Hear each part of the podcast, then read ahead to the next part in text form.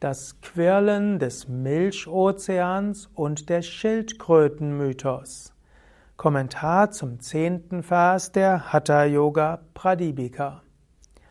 Svatmarama schreibt im zehnten Vers der Hatha Yoga Pradipika, Hatha Yoga ist eine beschützende Zuflucht für die von den drei Arten von Leiden heimgesuchten.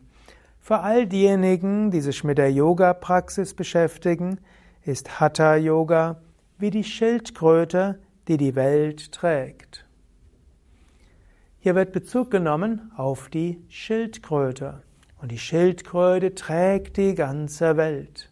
Und hier kann man auch sagen, dass Hatha Yoga eine Grundlage ist für alle anderen spirituellen Praktiken.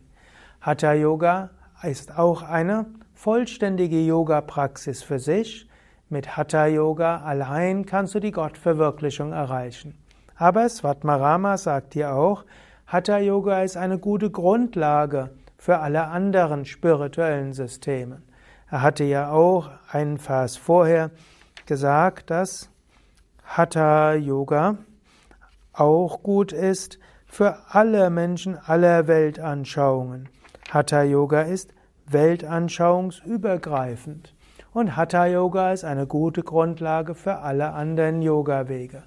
Egal, ob du buddhistische Meditation übst, christliche Kontemplation, koreanische Spiritualität, japanischen Zen oder muslimischen Sufismus, Egal, Hatha Yoga ist eine gute Grundlage für alles andere. Daher Hatha Yoga wie die Schildkröte, die die Welt trägt. Aber worauf gründet sich dieser Mythos der Schildkröte? Hm, das ist einer der Grundmythen, nämlich das, der Mythos vom Quirlen des Milchozeans. Ich habe diesen Mythos auch schon öfters erzählt und auf den Internetseiten von Yoga Vidya findest du mehrere Variationen. Man kann auch sagen, der Mythos vom Quirlen des Milchozeans ist einer der zentralen Mythen in der indischen Mythologie. Du findest den in verschiedensten Varianten immer wieder. Und ich möchte eine der Varianten jetzt kurz erzählen. Vor langer, langer Zeit gab es die Devas und die Asuras. Die Devas, die Engelswesen, oft auch genannt die Götter, die waren die guten Suras, die das Gute bewirken wollen. Und die Asuras waren die Unguten, diejenigen, denen es um Macht und Vergnügen ging. Und die Devas und die Asuras haben immer wieder gekämpft und irgendwann dachten die, wir sollten doch mal etwas zusammen machen. Statt uns immer wieder zu bekämpfen, wäre es doch viel klüger, wir würden gemeinsam etwas machen. Und so haben sie sich verabredet, den Milchozean zu quirlen. Sie nahmen Meru, den Weltenberg, und gaben diesen Weltenberg in die Mitte des Ozeans, des Milchozeans.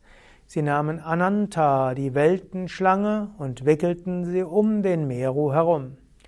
Und dann zogen die Devas an einem Ende und die Asuras am anderen. Und wechselseitig wurde so der Meru in die eine Richtung gequirlt und dann in die andere. Und das war eine Weile, funktionierte das gut, und dann drohte Meru, der Weltenberg, am Grunde des Ozeans zu versinken. So waren die Devas und Asuras sehr besorgt und sie beteten zu Vishnu. Und Vishnu in seinem unendlichen Mitgefühl manifestierte sich als Kurma, als Schildkröte. Kurma Avatar, die Inkarnation als Schildkröte. Und diese Schildkröte schwamm an den Grund des Ozeans und so legten die Devas und die Asuras den Meru auf die Schildkröte. Und so hatte der Berg eine gute Basis und so konnten die Devas und die Asuras fortfahren, den Milchozean zu quirlen. Nach einer Weile kamen wunderschöne Dinge aus dem Ozean heraus. Es kam der Elefant Airavata, der weiße Elefant, den Indra nahm. Es kam Gold und Geschmeide und Edelsteine. Lakshmi kam hervor und gab viele wunderbare Dinge. Und diese wurden dann aufgeteilt auf die Devas und die Asuras. Aber die Devas und Asuras wollten den Nektar der Unsterblichkeit haben, nicht nur diese schönen Kostbarkeiten.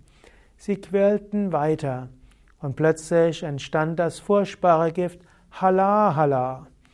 Und dieses Gift färbte den ganzen Ozean dunkel und drohte die ganze Welt zu vernichten. So beteten die Devas und die Asuras zu Shiva. Und Shiva manifestierte sich und äh, er nahm den gesamten, die gesamte Giftmenge Hala Hala in seine Hände und schluckte dieses Gift. Und das Gift, welches die ganze Welten vernichtet hätte, färbte einfach nur Shivas Kehle blau. Und so wurde Shiva seitdem als Nila Kanta bezeichnet, der mit der blauen Kehle. Und Shiva neutralisierte alles Gift. So quirlten die Devas und die Asuras immer weiter. Irgendwann kam der Pott mit dem Nektar der Unsterblichkeit. Vishnu manifestierte sich als Mohini und dieser hatte den Nektar. Sie gab diesen Nektar weiter an Danvantari, den Heilgott. Und Danvantari gab dann diesen Nektar weiter und gab so den Nektar der Unsterblichkeit in alle Ayurveda-Heilmittel und letztlich auch in die Kraft des Hatha-Yoga.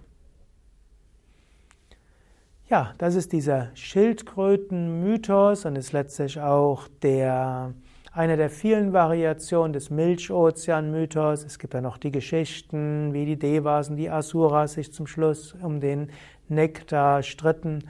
Es gibt die Geschichte, wie äh, Vishnu dann diesen Nektar nahm und den Devas gab. Es gibt die Geschichte, wie ein Dämon ein paar Tropfen bekommen hatte und so bestimmte Orte, wo später dann die großen Versammlungen waren, wie dort an diesen Orten ein paar Tropfen des Nektars hinunterkamen.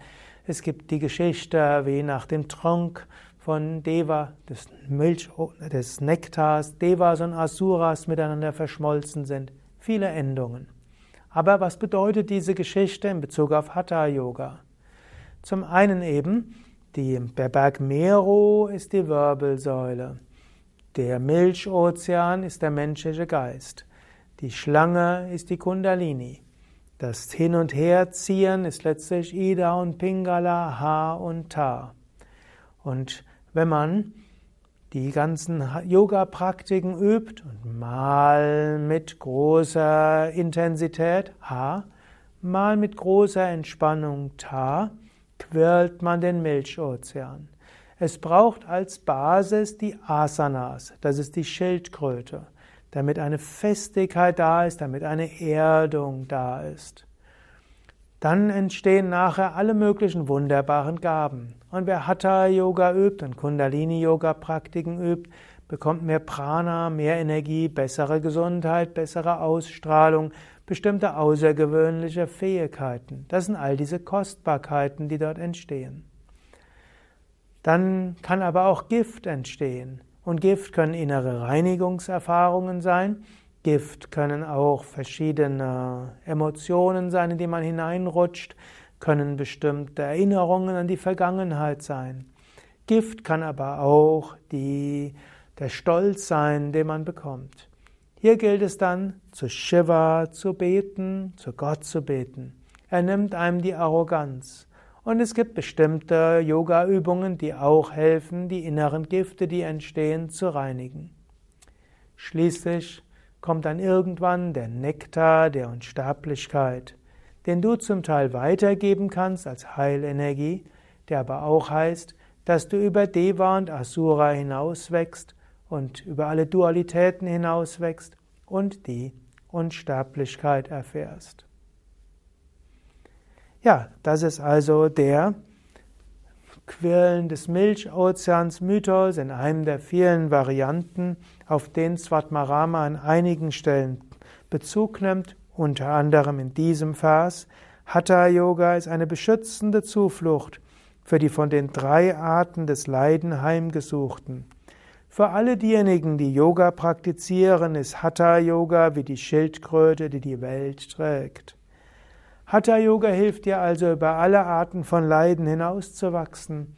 Und Hatha Yoga ist eine gute Grundlage für alle anderen spirituellen Praktiken, die du machen willst. Eine gute Grundlage und die hilft dir, dass dein ganzes Leben eine gute Basis hat. Ich werde nochmals diesen Vers rezitieren auf Sanskrit. Und so kannst du durch die Macht des Klanges dieses Verses auch nochmal dich einstimmen.